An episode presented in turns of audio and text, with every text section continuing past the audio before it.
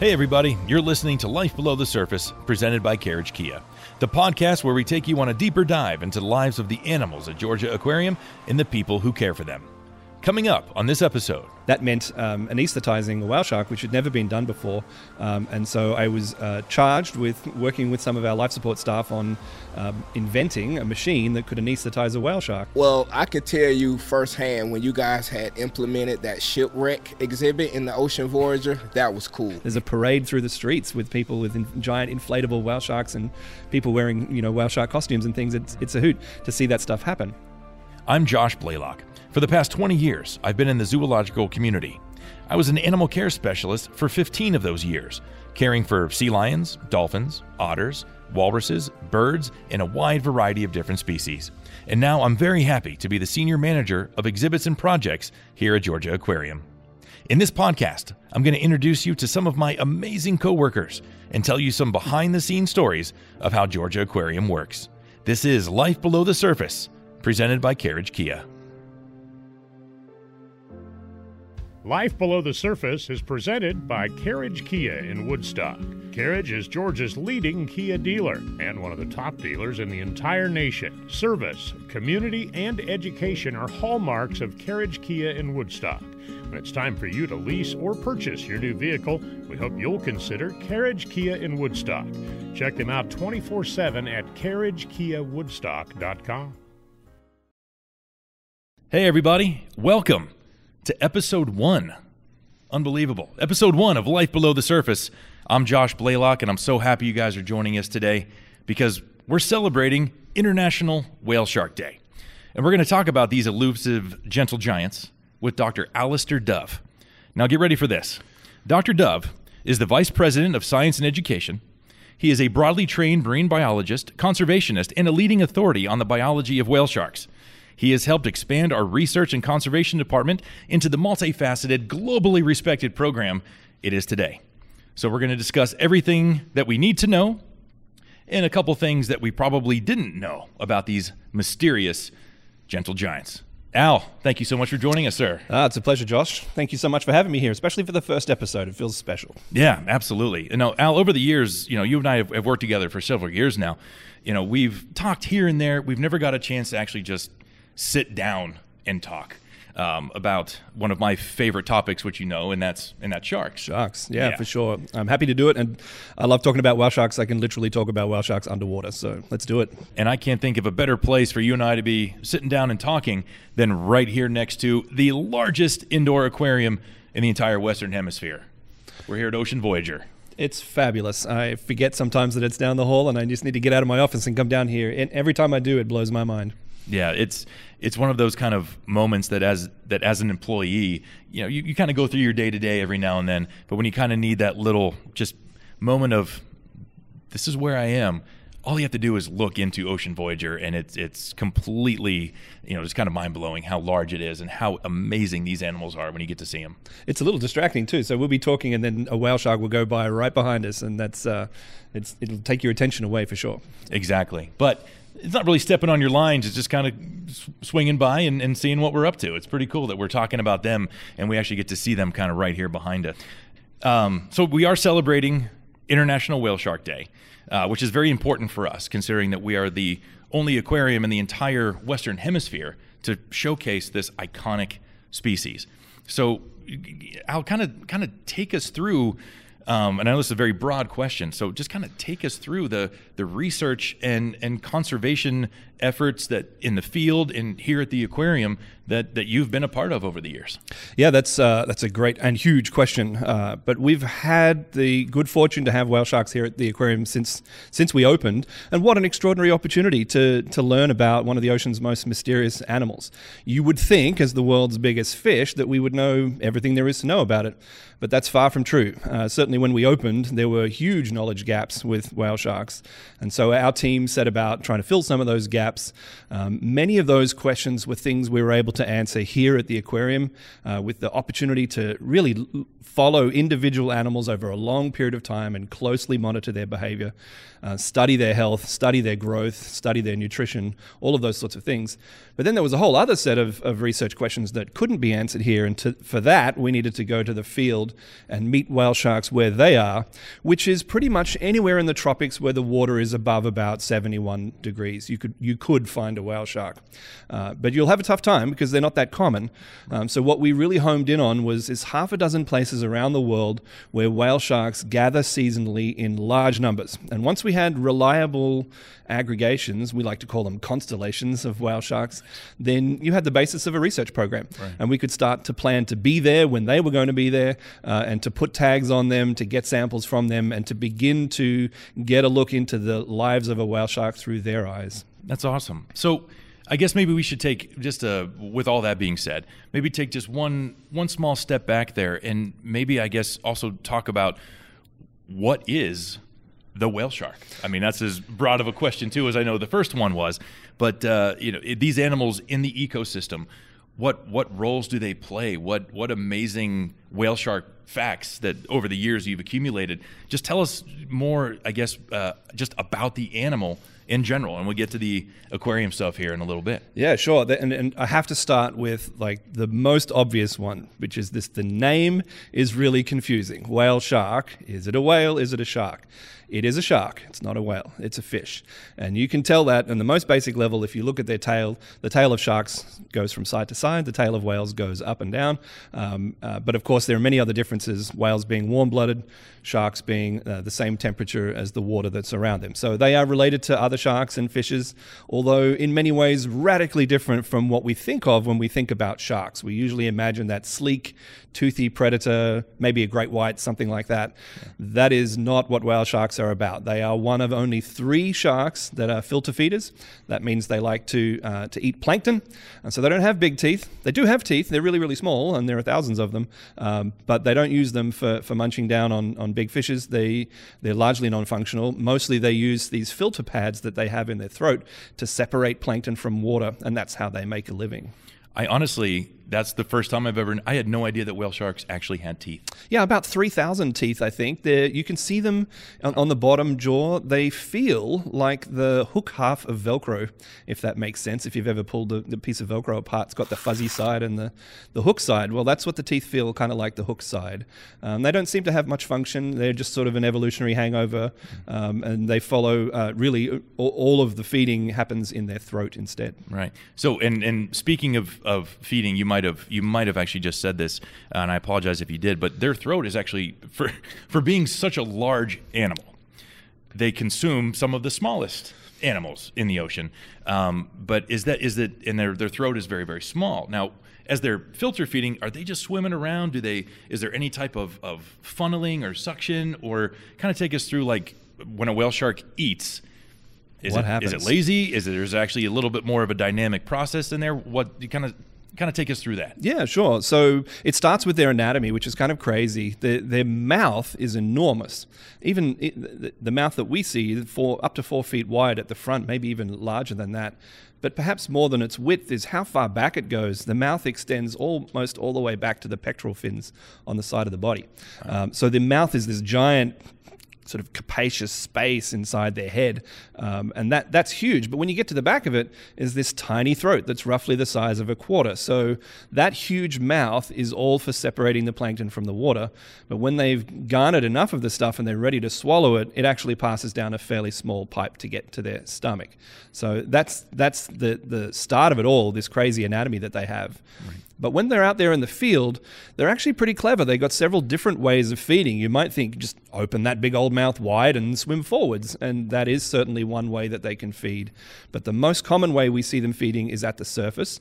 They'll get their top jaw just out of the water and they'll pump their bottom jaw uh, open and closed, and that causes little waterfalls of, of, of the very surface of layer of the water to cascade into their mouth. And that allows them to harvest all of the tiny plankton that are floating right on the surface. So they are exquisitely adapted for feeding on the surface. There's another mode too. When they find a really dense patch of food, like a, a ball of small bait fish or krill or something, they'll park themselves and, and their body actually goes completely vertical.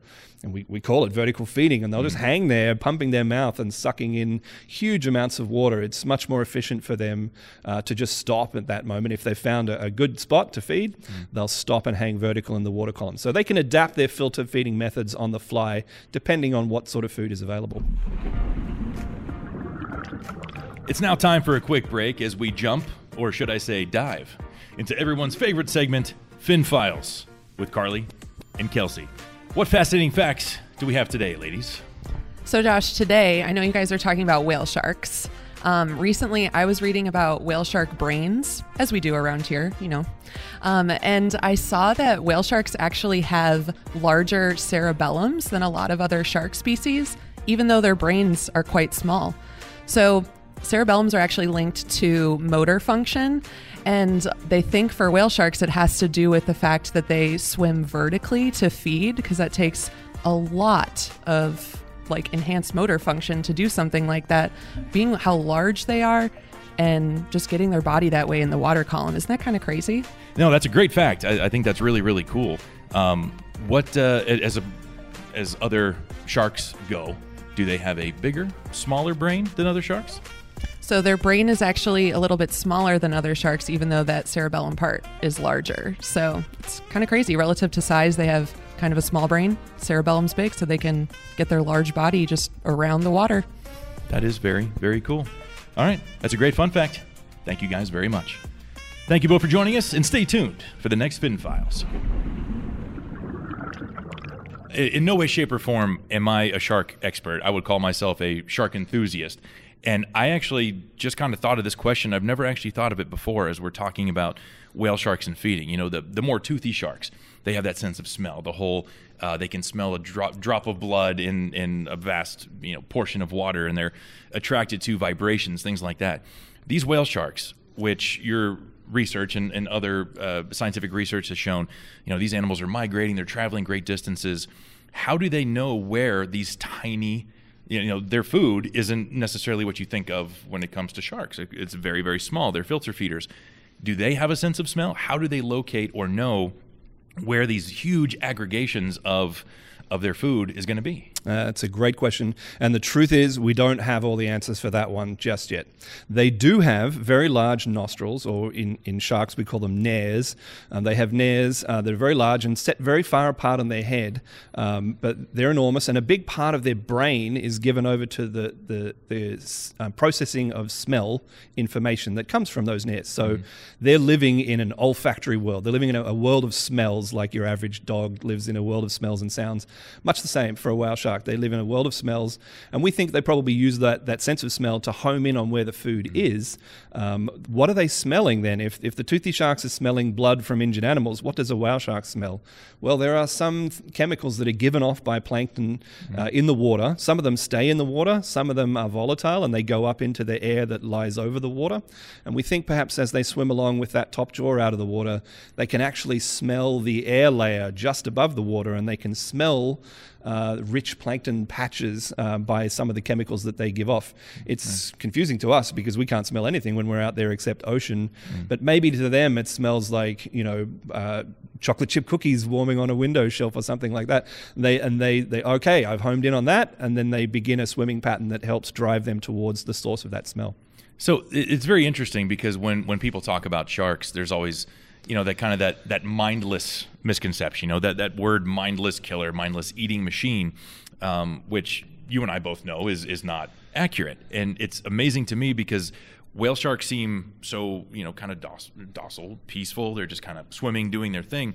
But it seems like there's a lot more going on than you know than what we you know more than meets the eye with these guys. Yeah, I think you're absolutely right. And uh, one of the ways that we key in on that is by watching them closely and, and having the opportunity to do that here at the aquarium has really launched that science forward. And the other thing that you need to do with whale sharks is slow down. Like, we're all so used to looking at, uh, at mammals who live at warm blooded speeds, which are much faster. To understand a whale shark's behavior, you, you can't watch them for five minutes or 10 minutes. You have to watch them for hours, days, or even years, which, is, which we've been doing, mm-hmm. to really start to peel back the onion and start to, to get to the, the, the meat of what is, their, what is their behavior coming from. But they're certainly much more sophisticated about finding food than we thought and uh, they seem to be capable of adapting their feeding method depending on what the situation demands, whether they're at the surface or at depth, whether they're feeding on fish or plankton or fish eggs. They'll change on the fly. Uh, don't know how conscious they are about that, but they're certainly capable of very sophisticated foraging behaviors. Nice. So, um, you know, c- kind of compared to our animals here in Ocean Voyager, um, you know, they have a very, uh, very strict diet. Their nutrition is very closely watched and monitored by our experts here. When when you're out in the field, kind of studying these guys, are you are you seeing them feed all the time? Is it a morning? Is it an evening? Is it all day long? They're they're, they're kind of foraging and, and following the plankton, or is there is there any type of pattern that you've noticed here? Yeah, I'll give you the most frustrating of answers, which is it depends. It depends sure. on where we are and it depends on what they're feeding on. Uh, but uh, in Mexico, for example, where we studied whale sharks for many years, they were feeding on tuna eggs, and the tuna was spawning in the in the early hours of the morning. The eggs would float to the surface, and so as soon as the sun came up, so did the whale sharks, and they would spend their mornings gorging on fish eggs. Um, actually, for about four months, it was it was really quite an extraordinary event. But in other places that you go to, uh, whale sharks don't seem to feed that way. There are places where they feed on uh, cl- crab larvae and and little tiny zooplankton, and, and that's a, a, very different strategy. And you see them doing things at different times of day. In Tanzania, for example, where they're very common in a place called Mafia Island the whale sharks there spend a lot of time eating fish. Uh, and so they, they look for big bait balls and then they hang in the middle of those bait balls. Actually, the bait fish like to cluster around their head. They think they're getting some protection from tuna and other predators, but it's, it's, uh, it's a ruse because the whale shark just has to open their mouth and end up eating half of the bait ball all at once. So, uh, yeah, we see them feeding in different ways. They probably do a lot more um, uh, feast and famine in the nature than they do in the aquarium, where they tend to get three square meals a day. Um, but out there in the ocean, they probably find really productive spots, feed really hard for a while, and then they have to swim across a large expanse of largely empty ocean to find the next hot spot. Um, so I think about it as going from all you can eat buffet to all you can eat buffet by running a marathon in between. Well, everything except for running a marathon is something I'm very used yeah, to. Uh, going from all you can eat buffet to all you can eat buffet. I mean, I, I, I don't blame them at all. So, all right, so these guys, they're they're they're going all over in the ocean. I mean, the ocean is, we know, the ocean is huge. So, with them being so widespread and traveling from, from one place to another, what type of ecological role do, do whale sharks play? Or is, that might be another that might be another question that is a little, you know, a little difficult to answer at this point, which is why we're studying them. But uh, again, from from your experience, what what kind of niche do do do whale sharks, you know, kind of fill there in the ocean ecosystems? There's a couple of things I would say about that. One, one is that they have, we think, maybe one of the largest habitats of any species on the planet. Um, they are uh, the deepest diving fish that we know of, so they can dive down at least a mile, um, and they can they can occur from coast to coast across the open ocean anywhere in the tropics. That is a truly vast expanse of this planet and a vast three dimensional world because that, that you add, add in that depth component as well. They probably have more available habitat than just about any other animal, uh, which, is, which is pretty amazing in and of itself. But with regards to the niche that they fill, they've got a unique role because they, they do this thing that, that many plankton giant plankton feeding giants do, which is that they're feeding really low on the food chain. So rather than that white shark that sits on top of the food chain and, and you have small fish getting eaten by ever bigger fish until you get to the white shark, um, whale sharks have decided to skip all that and go straight to the bottom uh, and feed on the plankton directly. Why would you do that? Well, because there's a lot more energy available, more food energy available on that level. Uh, we think it goes down by about 90% as you go up each level of the food chain. So, if you want to find more food, go to the lowest levels. That's where it's waiting. So, they've, they've got this role of, of feeding on the, the first layers of the trophic level, and they may have really important roles to play that we've just started to explore all of that plankton gets turned into a whole lot of plankton poo. Um, and when they drop that off in the ocean, it sinks to the bottom and it exports nutrients into the deeper layers of the ocean.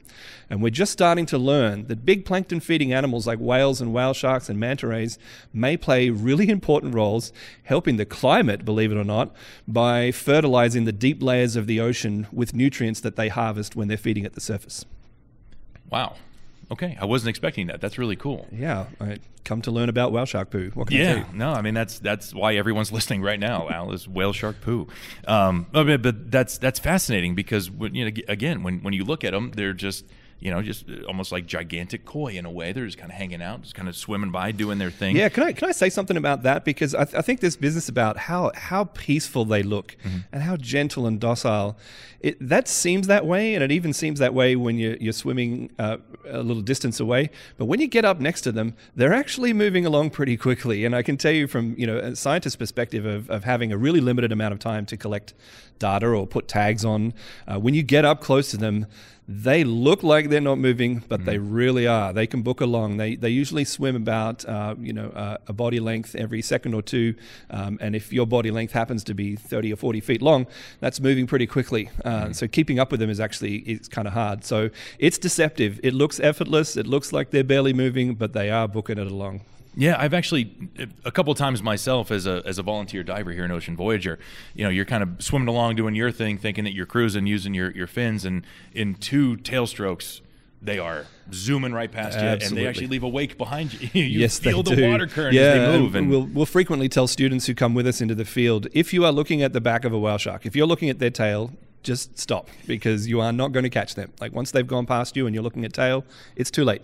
Um, the best thing to do is is if you can can be out in front of them so that as they you can be on a converging course and as they come past you, you can do the science you need to do. That's awesome. There's no point trying to chase them because they Right. are much faster than they look.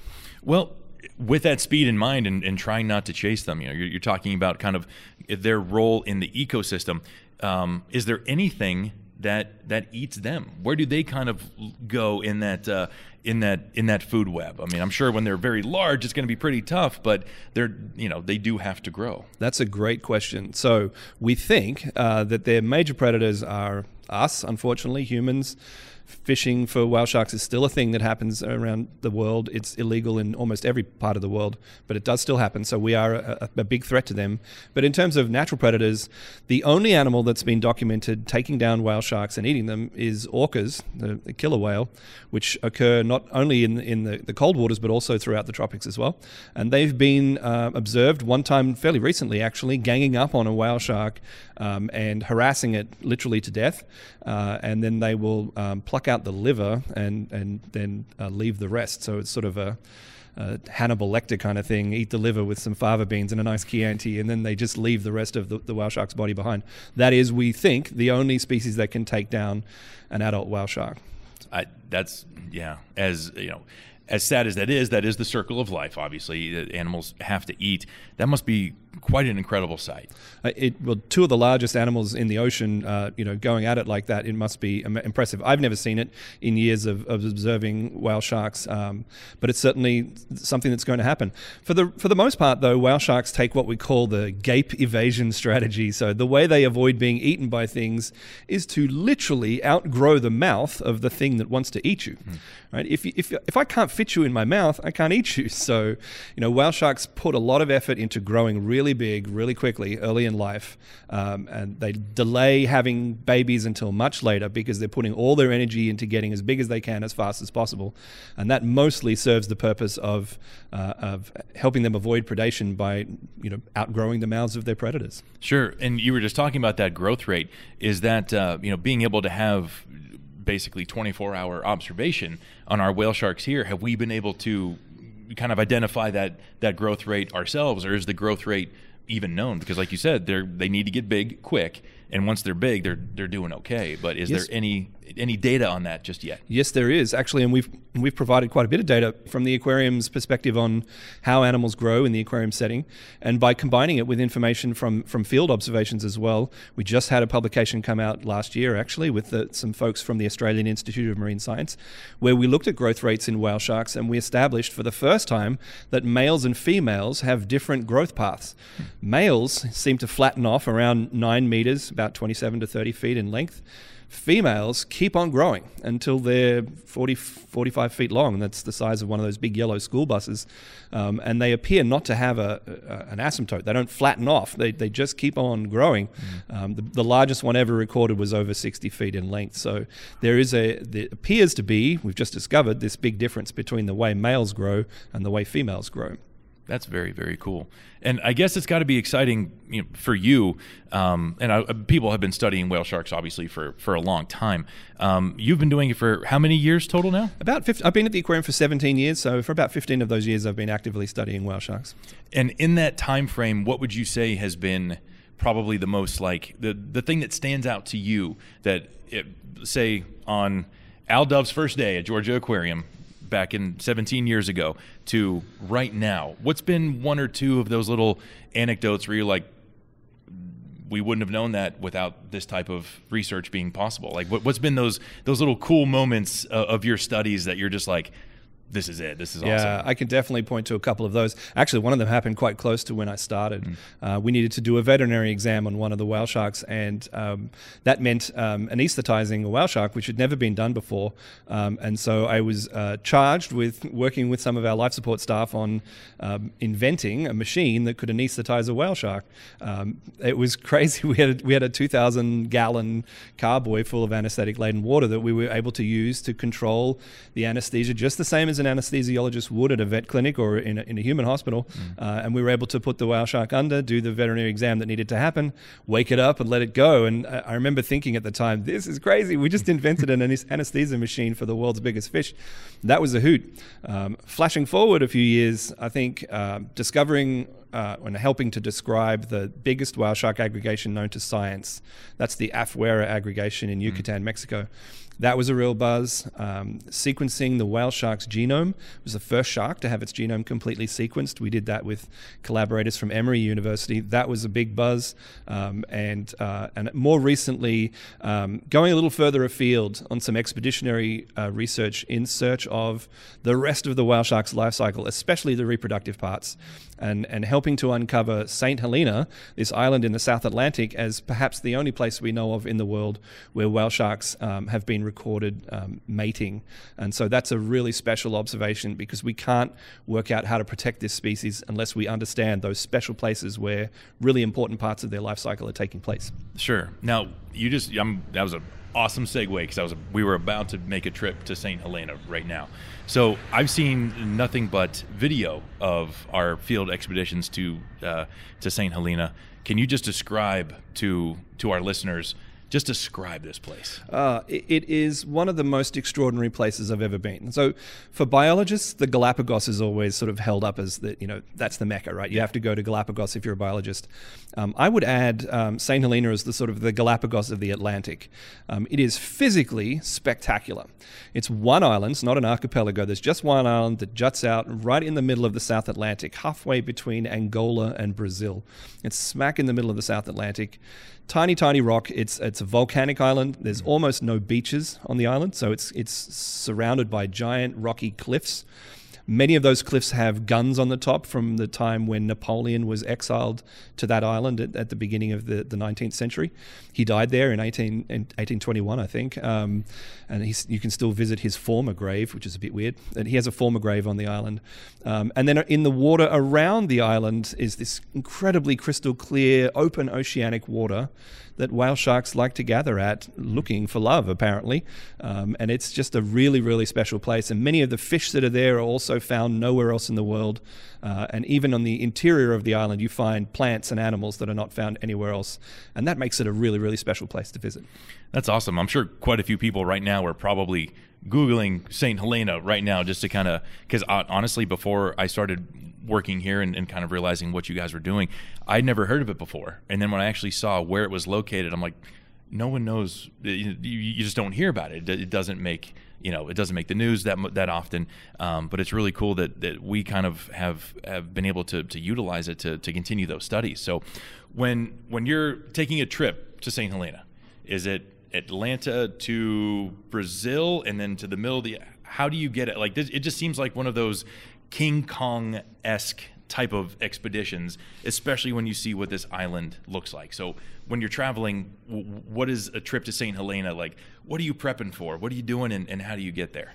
It really is an adventure, especially when we first started doing it. Our first expedition at the beginning of 2015 they didn't have an airport. So the only way to get there was to fly to South Africa um, and then to get on a ship for five days. It's the mail ship that carries the mail to and from St. Helena. There's only 4,000 people who live there. Uh, they've been isolated from the rest of the world for 500 years. There have been people there for more than 500 years. It's always been a maritime stop, especially when people used to sail to the east from Western Europe. They would always stop in St. Helena to take on water. Um, and so it, it, probably had its heyday in the 1600s and 1700s, mm-hmm. which is a strange thing to say of a place. The population now is less than it was then. Um, and so to get there, we would take these sh- these five day ships, uh, and it really was a, a, great adventure. Now there's an airport there, so you can actually fly.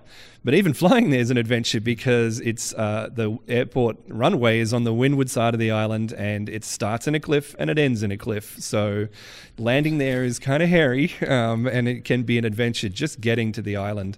And once you get there, you get a real sense of you know, I really had to work to get to this mm-hmm. place. Mm-hmm. It's not like you just, you know, uh, jumped in the car and drove down to the beach for the weekend. It's it really is a tremendous effort to get there.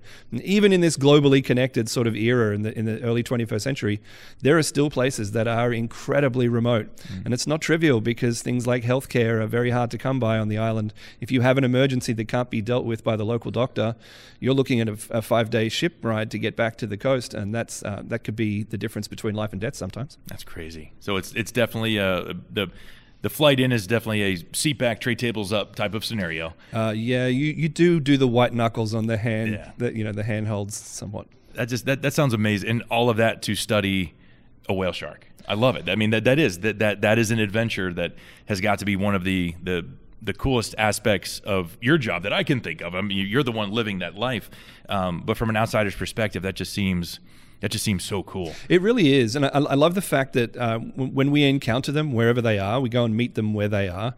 Um, you might be in Saint Helena, which is uh, an English overseas territory, so English-speaking people in the South Atlantic, or you might be in Cendrawasih Bay in Indonesia, surrounded by Indo-Malayan people or West Papuan people who speak a totally different language um, and and have a completely different culture. So, um, visiting whale sharks in different parts of the world has allowed the research team here and me personally to explore parts of the world that I never thought I'd get to see. And so, you know, just just riding along with them a little bit through their life history has been an amazing adventure. Oh, that sounds incredible. And from from your travels, from going from places like St. Helena to to Indonesia to Mexico to then take us right back here to Atlanta. Do you see a different uh, you know is is there a sense of a sense of pride like from the locals when it comes to whale sharks? I think one of my favorite things here is when you know native Atlanteans are like we got the whale shark. You know, there's that sense of pride that Atlanta has the whale sharks here. You know, is, is in your travels have you noticed that like do, do people of St. Helena realize just how special that their area is? Do the people in Indonesia notice just how how special their area is when it comes to these incredible animals? I think that's a really insightful question. And, and yes, I mean, in St. Helena in particular, we worked to help them realize how special this was. They didn't realize, they knew that whale sharks had been seen mating there. They call them bone sharks in St. Helena, but it's, it's the same species. But they, they didn't realize that, that seeing them mate was unusual until we told them that seeing whale sharks had, mate had never been done anywhere else in the world.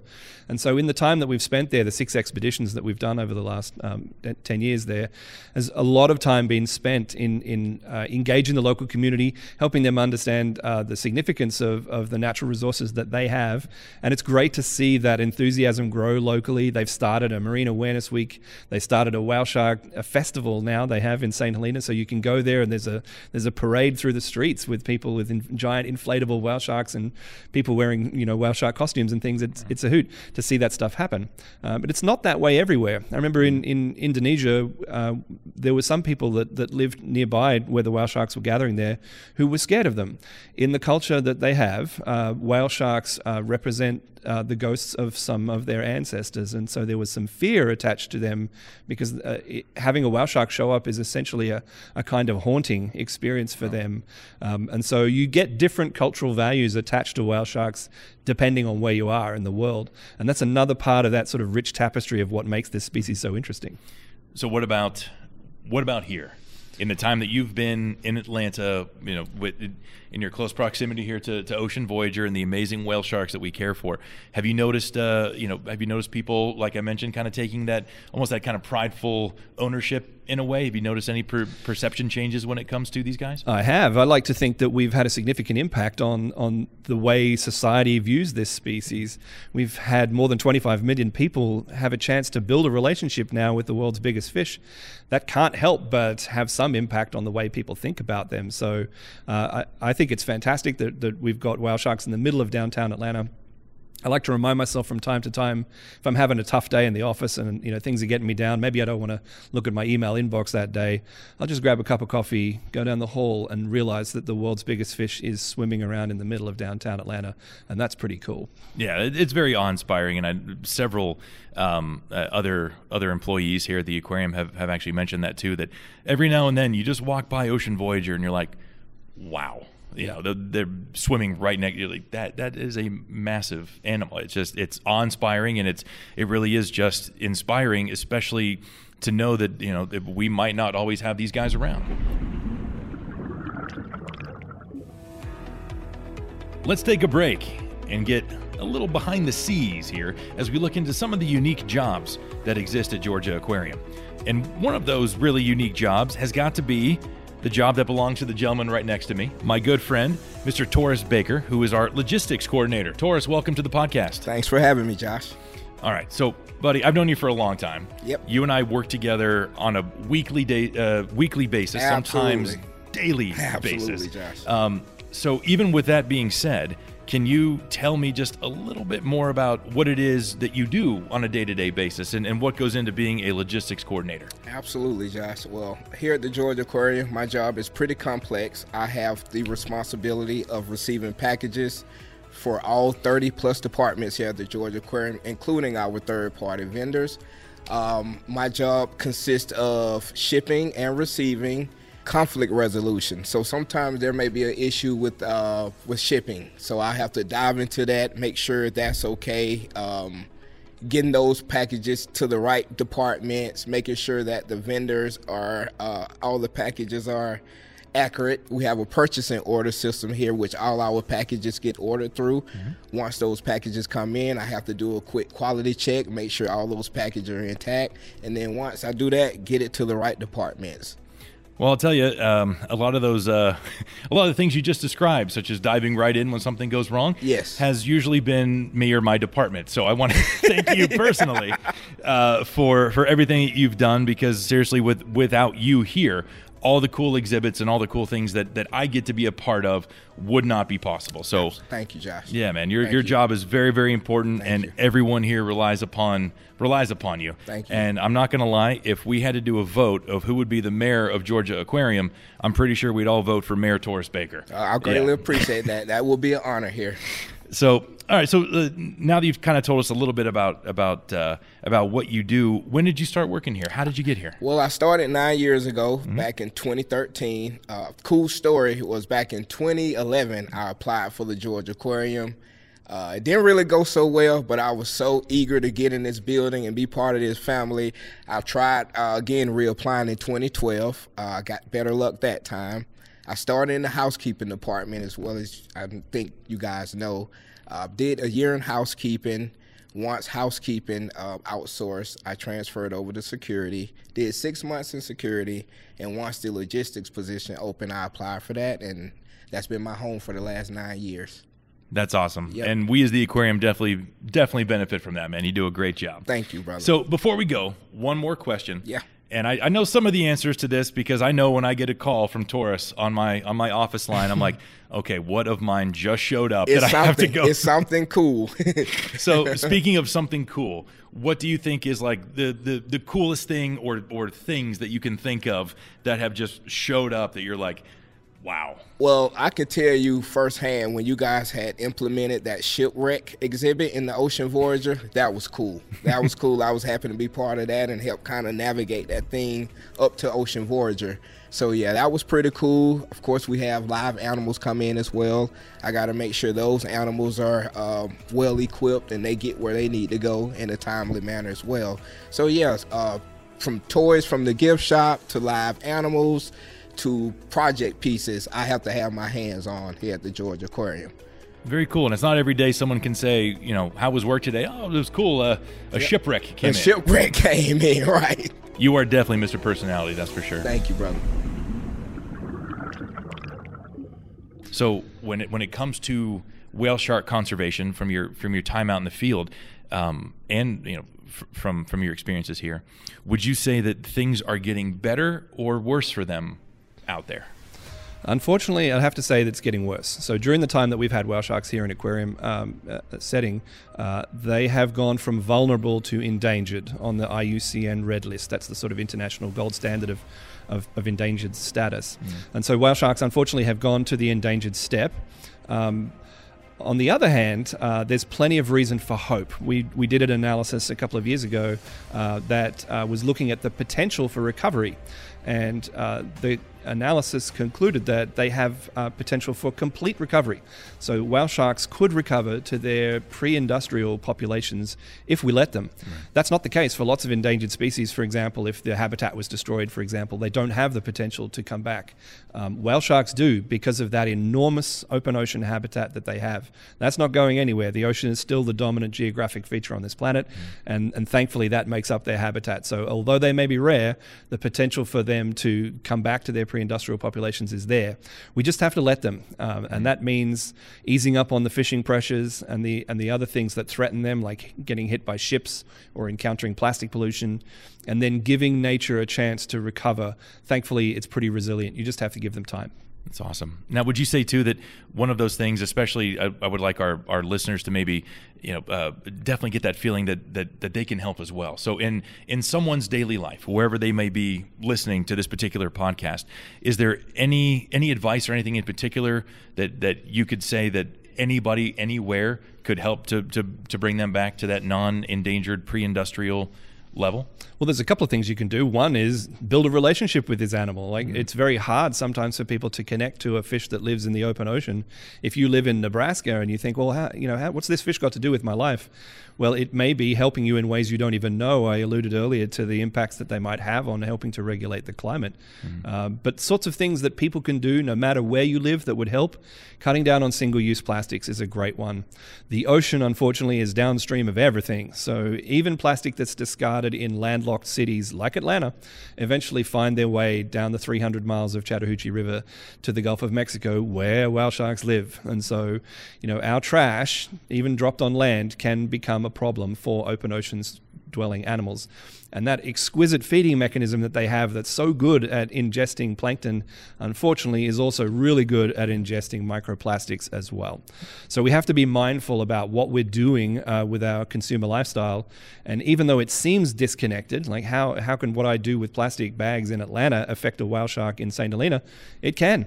The ocean is a giant single connected system. And, and once the, you can get your feet wet in the Chattahoochee here in Atlanta and keep them wet until you get to St. Helena. That's that's how the ocean works, uh, and unfortunately, that means that our actions can affect them regardless of where we live. Sure. So, keeping with the theme for today, which is we are celebrating International Whale Shark Day, um, what would you say to a young, inspired, you know, in, in, in inspired young student who who wants to live the life of Dr. Al Dove? What's your, what's your best advice to the next generation of whale shark enthusiasts, whale shark scientists? Anything you got? I think there's some folks out there that are probably very interested to hear how they can get into the amazing adventure that you're living uh, every single day. Uh, two words get wet. Uh, that's my first advice to anyone who's interested in this. There is no substitute for putting on a mask and snorkel and sticking your head underwater and experiencing the wonders of the ocean firsthand. Lots of people haven't had that opportunity, and so this is all kind of abstract to them until that one day that they get to do that. Um, you can do that here at the aquarium. We have we have um, um, swim and dive programs in Ocean Voyager. You can experience a whale shark here, or you can experience them in the ocean in any number of places around the world that will allow you to uh, to experience that sense of awe and wonder. It's almost impossible for me to explain it to you, but when you when you see a fish the size of a school bus come out of the blue gloom and glide by, it's it's a gift. They they give you a gift of that encounter. It may be 30 seconds, it may be a couple of minutes, uh, but when they leave, you will be changed, and you'll you'll have a different sense of appreciation of what the ocean has and how precious it is, and it needs to be preserved. So, my first advice to anyone who's thinking about going down this path is to get wet, get a, get a mask and snorkel on, and get out there. Um, and once you light that fire of passion for the ocean, I don't think it ever goes out. It certainly hasn't for me. Now, Al, if you're if you're a guest and you want to experience these animals up close and personal, and a trip to Indonesia or St. Helena or Mexico just kind of isn't in your in your travel budget what are some really cool ways that our guests can get up close and personal with the whale sharks here in Ocean Voyager? Yeah, there are, there are three great ways you can do it. You can just come here as a regular guest. Everyone who comes to Georgia Aquarium gets to experience whale sharks in person and create that relationship with the world's biggest fish. But if you want to go deeper, literally deeper than that, uh, we have immersion programs. Guests can swim in the Ocean Voyager exhibit with whale sharks or dive if you're a scuba diver, uh, certified scuba diver. And so you can you can pick a level that works for you and come and experience whale sharks and it, it will blow your mind, I'm sure. That's amazing. So I'm a diver and you're a diver. And I think we can highly recommend to any of our listeners out there that if you're not scuba certified, and it, it's definitely it's definitely a recreational activity that's worth it. So Ocean Voyager here is am I wrong? It's six point 6.3? 6.3, 6.4 million gallons. It's a lot of water. It's Whichever way you slice it. It's synthetic seawater. So we, we make the seawater here on property with, with Atlanta City Water, which is actually really good. Mm. Um, and we make the seawater here. And the water that you see in Ocean Voyager behind us is the same water that's been in that exhibit since we opened. The technology that we have for recycling and treating and keeping that water in tip top shape for the animals is quite remarkable. I'm sure that's a topic for a whole nother podcast episode. Right. And I guess people out there listening too wouldn't really realize that one of probably the best dive spots here in the United States is in downtown Atlanta. Damn straight. Awesome. Al, you just said it all. Thank you so much. This was episode oh, one. Welcome, that was a lot of fun. Uh, I I learned a lot. That was amazing. So, guys, thank you so much for joining us. This was episode one of Life Below the Surface. I'll see you on our next episode, guys, where we're going to take a trip to the coast of California to learn about our flippered friends, the California sea lion. Al, thank you so much for joining us. Everybody, have fun celebrating International Whale Shark Day, and we'll see you in the next episode.